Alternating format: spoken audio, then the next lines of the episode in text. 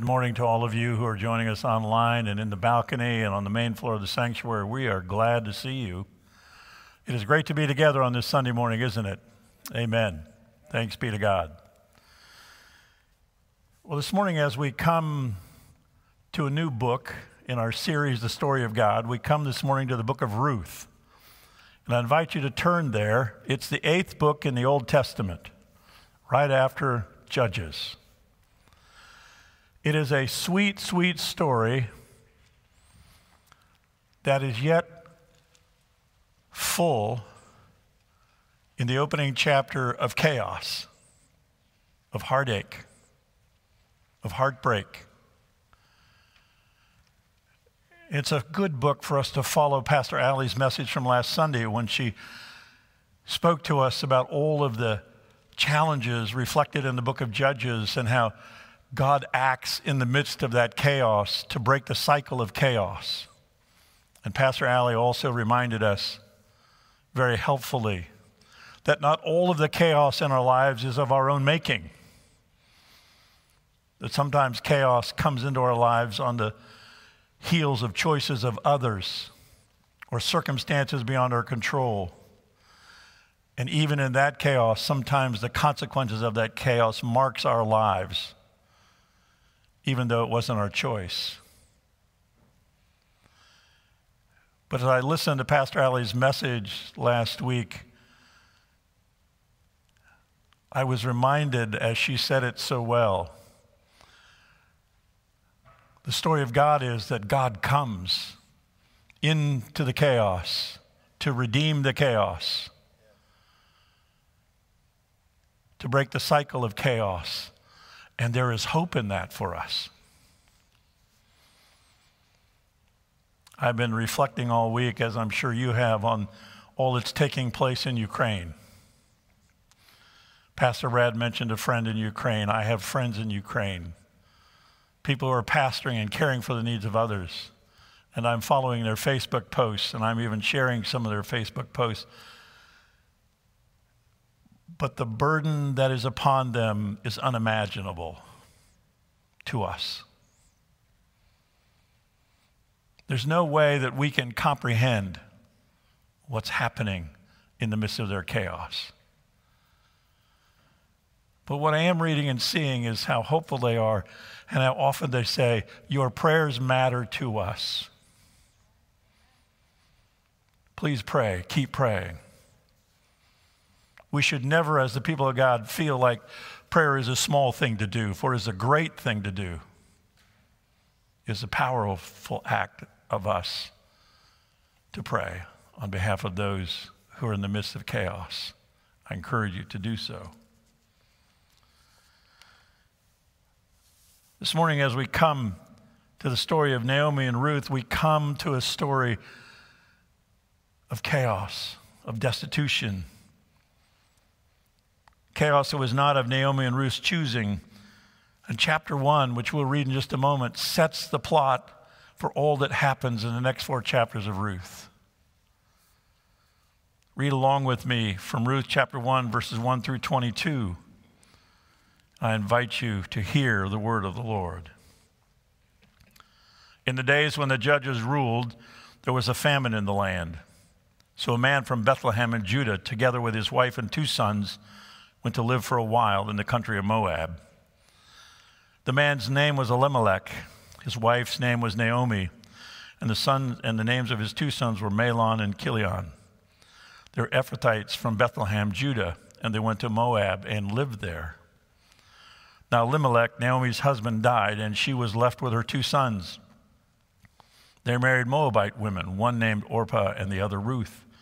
After they had lived there about 10 years, both Mahlon and Chilion also died, and Naomi was left without her two sons and her husband. When Naomi heard in Moab that the Lord had come to the aid of his people by providing food for them, she and her daughters in law prepared to return home from there.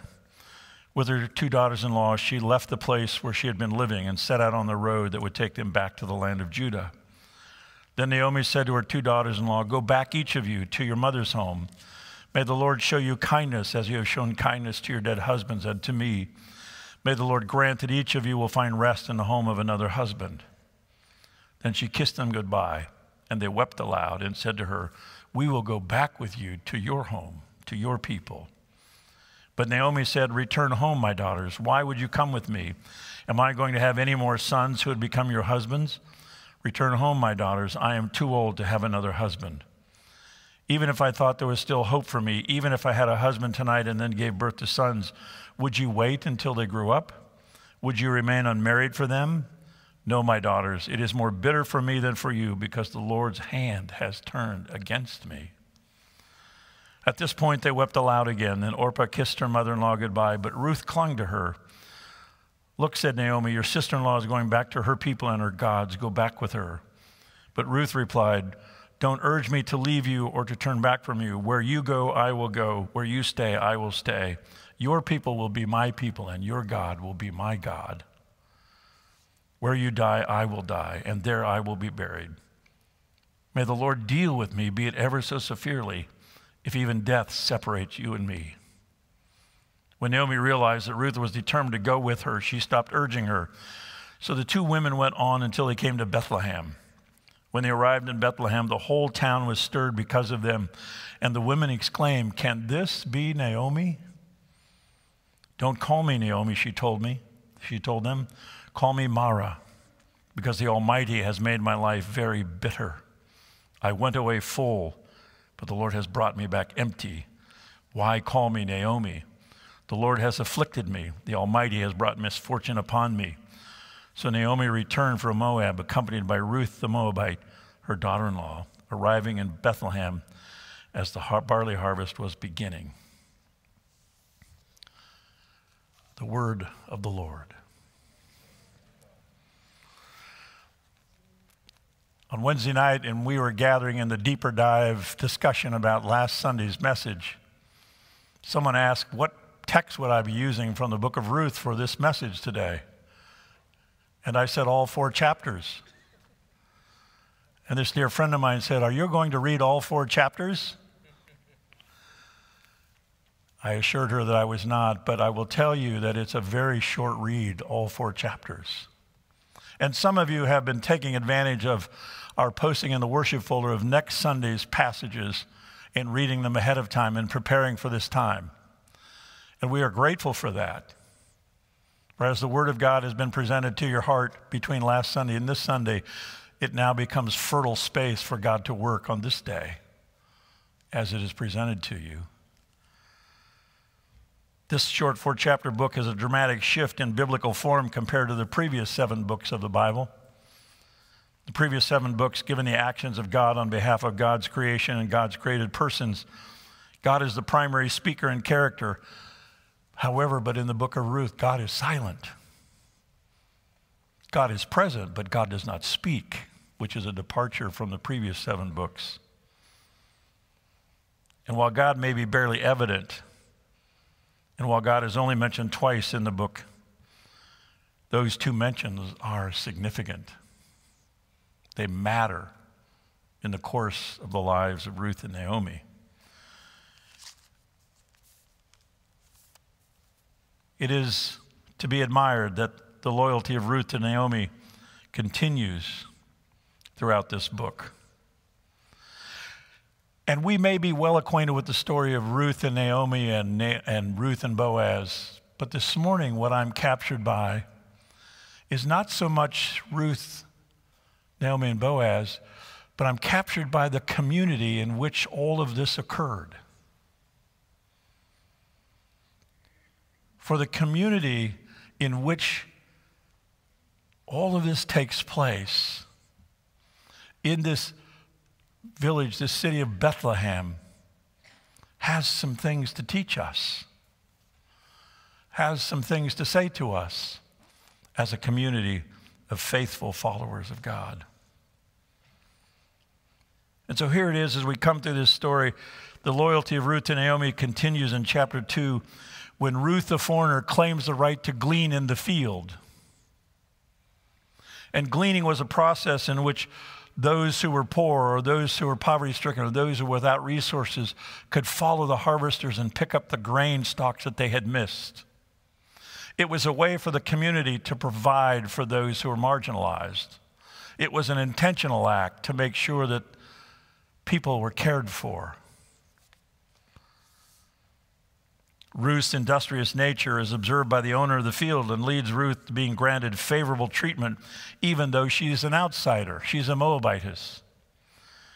When Naomi learns that Ruth has been gleaning in the field of Boaz, Naomi lays out a plan for Ruth to find even greater favor with Boaz, who is second in line as the kinsman redeemer, who could redeem Ruth and in doing so redeem Naomi. In the chance that you're not acquainted with the concept of kinsman redeemer, in the Old Testament, kinsman redeemer is a male relative who, according to the various laws of the Pentateuch, had the privilege or responsibility to act on behalf of a relative who is in trouble or danger or need.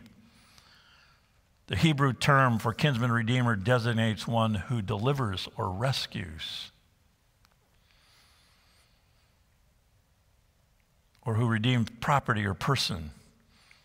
The kinsman who redeems or vindicates a relative is illustrated obviously, most clearly, in the book of Ruth, in the actions of Boaz. But the kinsman redeemer does not act independent of the community.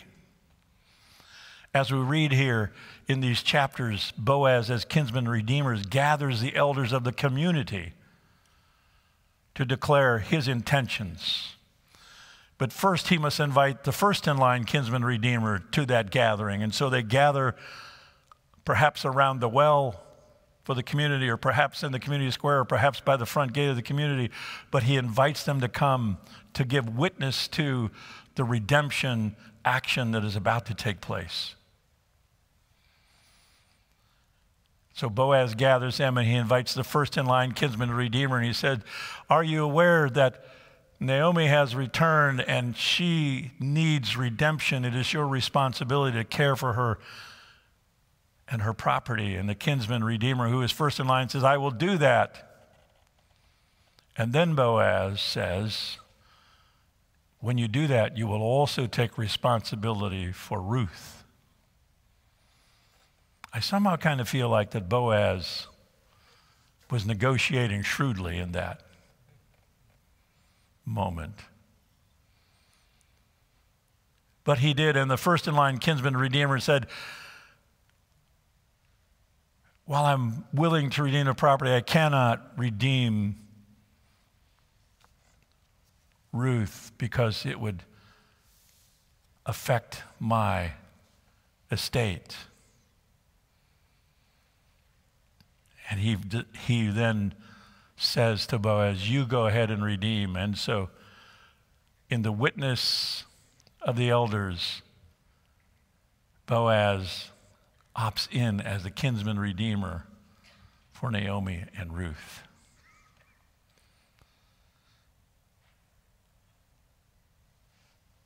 Ruth's redemption is not only made possible by Boaz, but also made possible by the standing that she has achieved in the community because of her loyalty to, to Naomi.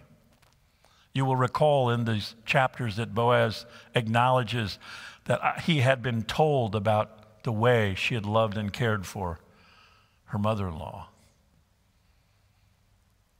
And Boaz became an advocate for Ruth, not only for her need for her and Naomi, but also in the community as an outsider, as a foreigner. And so it is that by being redeemed by the kinsman redeemer, Ruth has gone from a community outsider without a future to being accepted and welcomed into the community, having her marriage to Boaz blessed by the community elders. The role of what Katharine Sakenfeld has suggested that the Bethlehem community is a model of what life in the kingdom of God will look like when Jesus speaks of it hundreds of years later. The faithfulness of the community becomes a model of care for the marginalized and for the hurting among them. As Sinclair Ferguson notes, the book of Ruth is not basic instruction about the kingdom of God like the Sermon on the Mount, yet it contains important lessons about life in the kingdom. There are lesson, life lessons observed in the persons of Naomi, Ruth, and Boaz, as well as in the response of the community to them. And so this morning I have five observations about the community. This faithful community of Bethlehem For this faithful community can encourage us, it can teach us, it can shape us this morning. The first observation is that the peace, peaceable, the faithful community hears Naomi's declaration of bitterness and her demand that she be called Mara. When Naomi and Ruth arrive in Bethlehem, the community is stirred, the scripture says, and they begin to ask themselves, and it is the women of the community who begin to ask themselves, is this Naomi who left us years ago? And maybe they're not sure that it's Naomi because perhaps her countenance has been so powerfully shaped by the bitterness that weighs on her mind, her heart, and her soul because of the loss of her husband and her sons, because of the loss of her position as a woman, as a widow, without someone to care and provide for her. And we read the strong language that she used when she said, God has afflicted me. God's favor has turned against me. I left here full and I come back empty. And Naomi's language is powerful and strong and painful and reflects the chaos and the disappointment that she has experienced. But it is the faithful community that hears that bitterness and receives that bitterness and responds to her demand to be called Mara, which means bitter, which is a tremendous departure because the name Naomi means pleasant. And Naomi is saying, I'm no longer pleasant, I'm now bitter. As another pastor noted, the community, as it walks along with Naomi, never calls her Mara, but embraces and absorbs her bitterness and then celebrates with her in chapter 4, verses 14 to 15. Praise be to the Lord, who this day has not left you without a kinsman redeemer. May he become famous throughout Israel. He will renew your life and sustain you in your old age for your daughter in law, who loves you and who is better to you than seven sons, has given him birth. Naomi has been restored by the care of the community and the provision of God in the provision of a grandson. It is the community that absorbs the grief and the bitterness. And in hope, embraces it and walks along with that person until they are restored to hope.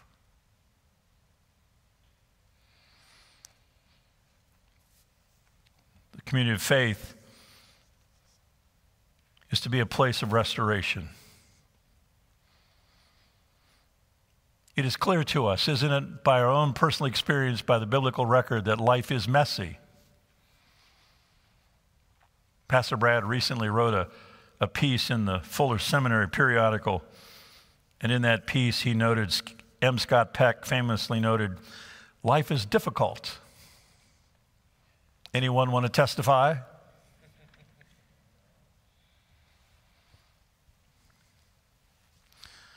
And alongside of that testimony, many of us would need to testify about the faithfulness of the community that walked alongside of us and brought hope to us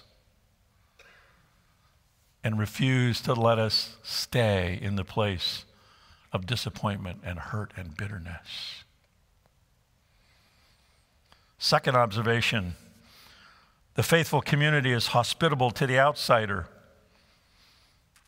It is always a curious thing to me that this community makes space for a foreigner, a Moabitess, especially when the law in the Pentateuch says have nothing to do with Moabites. Israelite men are forbidden to marry Moabites. And yet they did. And yet she's here in the faithful community of Bethlehem.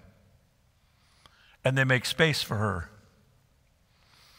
In its posture of making space for the foreigner Ruth, the community reflects the grace and mercy of God to make space for someone not like them, truly a kingdom behavior.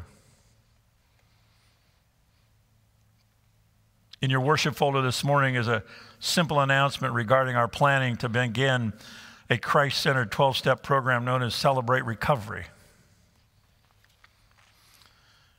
A program that is known to embrace the model of the faithful community of Bethlehem and its response to the marginalized person of Ruth. It is a means for us to be a faithful community in a new way. It is the means for us to be intentional about seeking and welcoming marginalized, hurting people into our midst. That we might be faithful to hear the confessions of the hurting, as the people of Bethlehem did for Naomi, and walk with them to the place of restoration, healing, and hope. Here's a question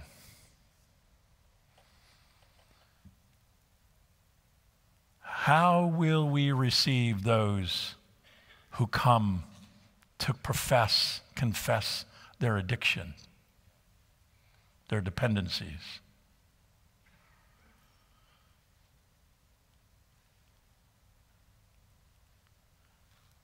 The faithful community of Bethlehem calls us into this space.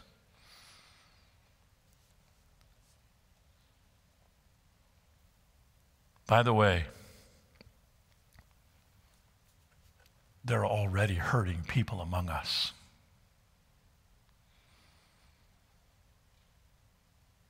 We sometimes, oftentimes, come to worship and come to church and Sunday school activities, and we put on our best face. We don't want anybody to know we're hurting. We don't want anybody to know we're addicted. For we think the community has an expectation that we be a certain way. And when we act in those ways, we steal from the community the opportunity to walk with us, to care for us, to love for us, and help restore us to wholeness. But sometimes a community leaves the impression that we must be right, we must be whole in their presence in order to be welcomed.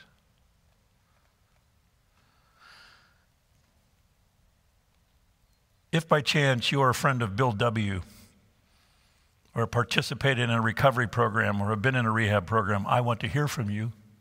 You can email me at celebraterecovery at passnaz.org. Let's go together to care for hurting people as a faithful community.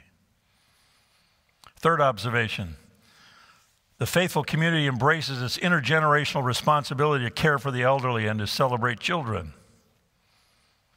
I have to tell you, I have enjoyed having the children in the sanctuary. A parent said to me recently, I hope our baby didn't disturb you Babies never disturb me.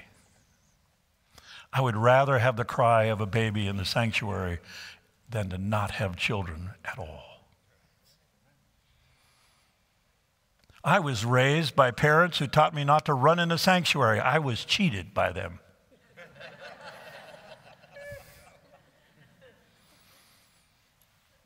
when I see a child running in the sanctuary, I want to say, Go, go, go because I imagine that brings gladness to the heart of God. I'm going to throw away the decorum of the sanctuary, if you will. This is a special place, but it is a place where we should live as a faithful community and welcome the expressions of its people of all ages however they may be expressed. The faithful Bethlehem community cared for Naomi. They walked with her in her bitterness and they rejoiced with her in the birth of her grandson Obed. For God, in chapter 4, verse 13, it is said, had blessed Ruth and enabled her to conceive. And God's presence and provision is evident more broadly in the way, the ways people behave. In chapter 1, when it was revealed that famine has come to the land around Bethlehem, the word, the name Bethlehem literally means house of bread. It should not be lost on us that the house of bread was now empty. There was no food, there was no provision because the famine had come to Bethlehem and the surrounding land. And so it is the famine drives Naomi's husband and sons to Moab, and across the 10 year span, Elimelech and both of his sons die, leaving Naomi and her two daughter in laws destitute. But hope comes to them when word comes that the famine in Bethlehem had been relieved because God had come to the aid of his people. And so they prepare to go back. And as we read in the first chapter this morning, Naomi says to laws, Go back to the homes of your mothers because I have nothing to offer you. There is nothing in Bethlehem for you. And Orpah does, but Ruth refuses to stay, refuses to go and do anything except go with Naomi. The loyalty of Ruth to Naomi is admirable, but does not relieve Naomi's grief.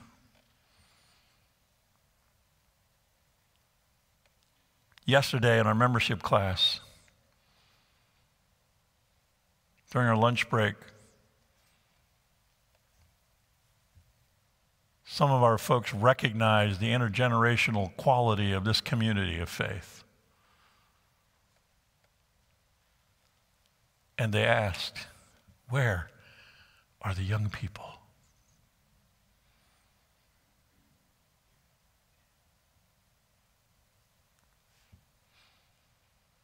Among our stated value as a congregation is a desire to be intergenerational, meaning providing equal opportunity for young or old and alike. Being an intergenerational con- congregation is not achieved simply by the care and leadership of pastors. It is an attitude, it is a set of behaviors, set of actions exhibited by the peace, by the faithful community that is intentional about intergenerational relationships. And the Bethlehem community was intentional. They welcomed the old Naomi and they celebrated the young Obed. And said, There's a place for all here. Some years ago, I was interviewed by a church board and a congregation who said, in our conversation, when I asked, What's your greatest need? They said, Young families.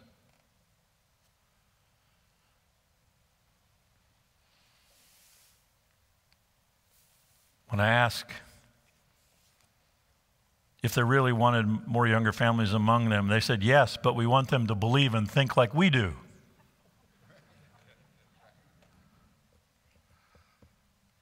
Does anyone see a problem in the response?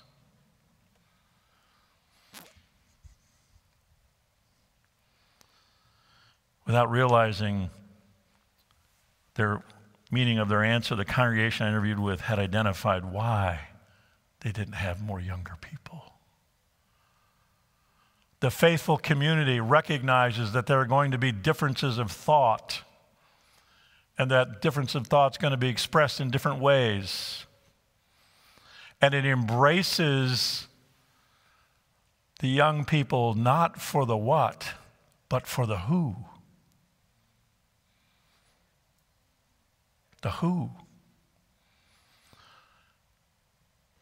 The who. Not for the how, not for the what, not even for the why, but for the who. I have lived long enough to experience different generations of expression in the church.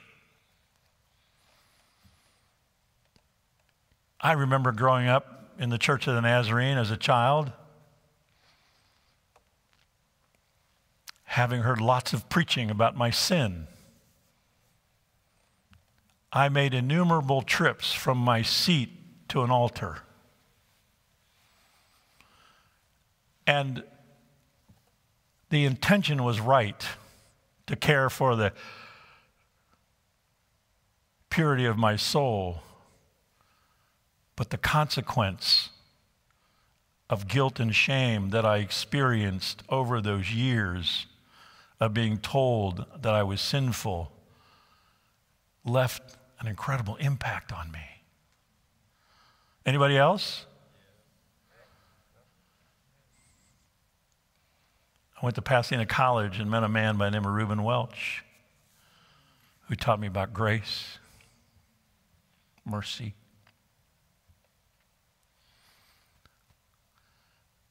And I was restored.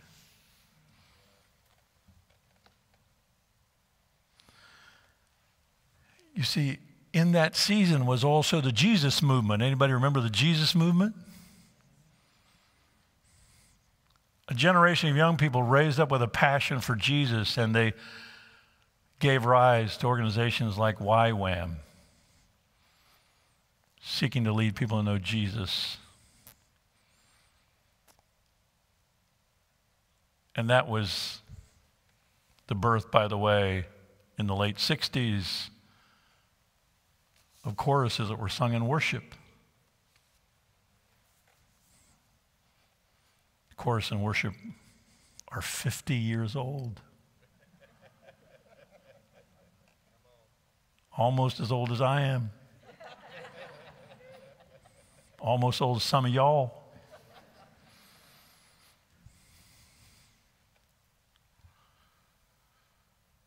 Many of the hymns we sing are only two or three hundred years old. The church is 2,000 years old. You see, friends, when we think intergenerationally, it's not about the what, it's about the who. I want to know one thing Do you think about Jesus? Do you love Jesus? Do you want to follow Jesus? You want to learn more about Jesus? Then come on. That's all I need to know. How you express it, how you want to live it out, what service you want to give your life to in the service of the kingdom is going to be different than well, I, how I will express it in my life. But come on. The Bethlehem community, as a faithful community, was an intergenerational faithful community. As I have listened to you since my election in October, it is clear to me that we as a faithful community desire to be intergenerational. Anyone here desire not to be an intergenerational congregation? Come on. of course you don't. Of course we do want to be intergenerational.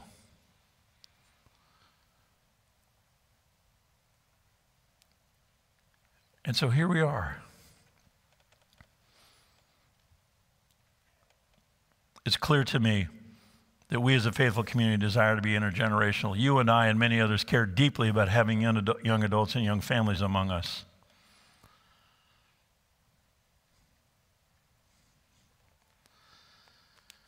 But without realizing it, many churches, many, many, many churches across our country are losing young, young adults not because they're intentionally against being intergenerational, but because they have lost the capacity to learn as a faithful community. My fourth observation is that the Bethlehem community, as a faithful community, was a learning community. They listened to Naomi's grief. They learned about her grief. They responded to that grief they watched Ruth,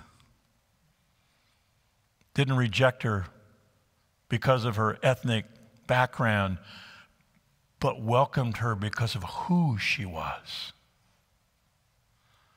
They learned about her and welcomed her, and she found status and position in the community because they were a learning community. When the church nominating committee met recently, they intentionally nominated some young adults to the church board because we need those voices in places of decision making and resource allocation. And I welcome that. The challenge to being truly intergenerational at Paz Naz is not unique to Paz Naz. I take some comfort in that, very small comfort.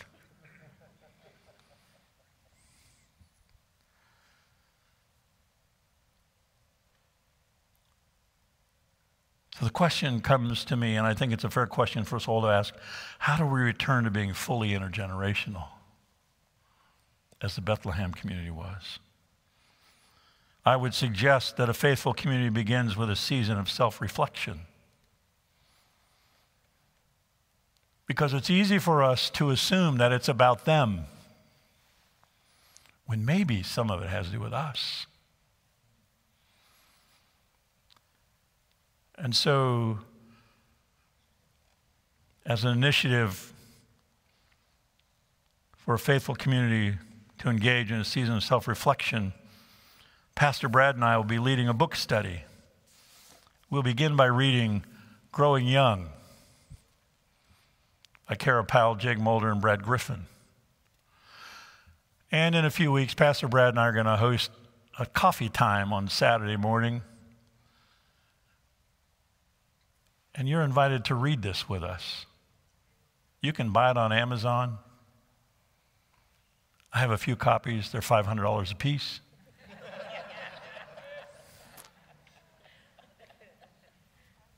Seriously. This book, Fuller does, a, Fuller does a wonderful thing.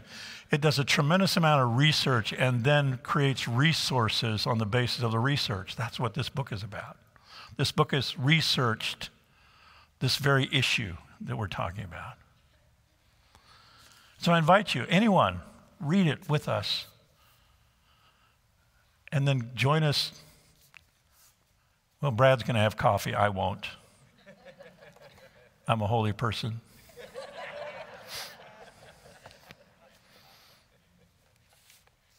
I'll have iced tea for the rest of you holy persons. And then following that book, I'm going to invite you to read Searching for Sunday by Rachel Held Evans. This book will challenge you. I'm reading it, it challenges me. For Rachel Held Evans talks about leaving the church and then finding again and you know what my hope would be was it be that Paz Naz would be the kind of church that a person like Rachel Held Evans would find again.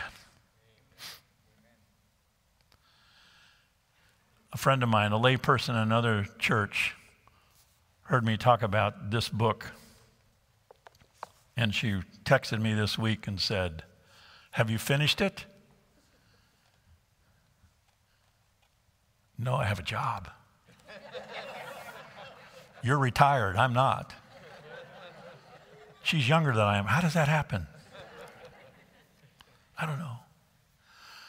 But seriously, friends, let's take the next few months and engage in self reflection. Because I know us to be a faithful community. I know us to have the desire to have a heart after God. I know us to be a community with capacity to care for hurting, bitter, wounded people. I know us to be that way. But let's learn together. Let's be like Bethlehem, a faithful learning community, and learn together. What I know about learning is that learning changes you.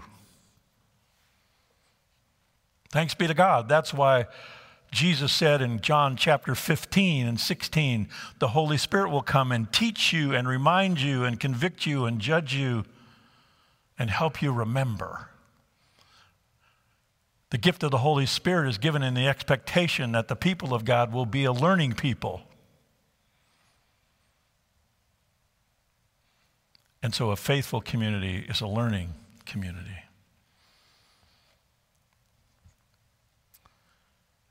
The fifth and last observation when a faithful community lives out the call of God, it is a hopeful community. I love the way the book of Ruth ends. Chapter 4, beginning verse 16. Then Naomi took the child in her arms and cared for him. The woman, the women living there said, Naomi has a son, and they named him Obed. He was the father of Jesse, the father of David. You see where that's going? And then in verse 18 is a longer genealogy. This then is the family line of Perez. Perez was the, father of Hezron, Hezron the father of Ram, Ram the father of Amminadab, Amminadab the father of Nahshon, Nahshon the father of Salmon, Salmon the father of Boaz. Boaz the father of Obed, Obed the father of Jesse, Jesse the father of David. And so, right here in the eighth book of the Old Testament, it is as if God is saying, I have not forgotten my covenant to Abraham in chapter 12, verse 3, when I told him he would be a father of many people and all nations would be blessed through him. This is a covenant reminder of what is to come. This is a memory of a future for a faithful community. And so it is for us. A memory of a future, Karen Sakenfeld calls it. And so it is the community that out of the chaos and difficulties of Ruth and Naomi's life, and through the genealogy of Obed, God is saying to Bethlehem, there is a future. And as a faithful community, you can be hopeful. And we all know the rest of the story, don't we? Joseph and Mary, where do they go? To Bethlehem. But how are they treated? Not well. The community of Bethlehem had changed.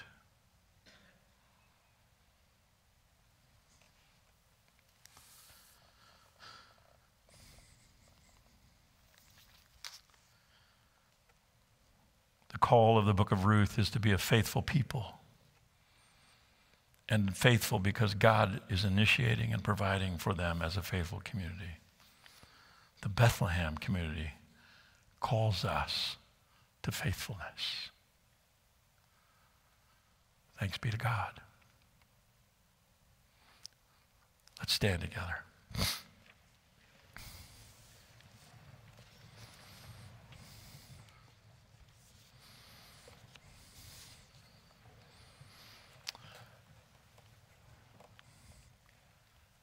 Before I share the benediction,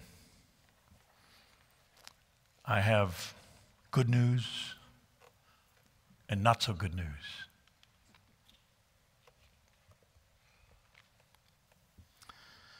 The good news is that Pastor Alley has been accepted into a graduate program for music therapy at Shenandoah University in Winchester, Virginia, beginning in the fall. As a faithful community, we express joy and congratulations to her as she and Joel pursue what is next for them in the providence of God. As a faithful community, while we will grieve our loss of their presence among us, we will shower them with love and gratitude and appreciation for the five years they've been among us. May the Lord bless you.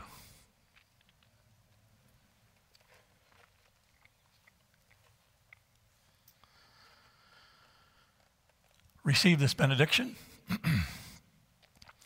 now may the peace of God, who brought again from the dead our Lord Jesus, the great shepherd of the sheep, by the blood of the eternal covenant, equip you with everything good that you may do his will, working in us that which is pleasing in his sight through Jesus Christ, to whom be glory forever and ever.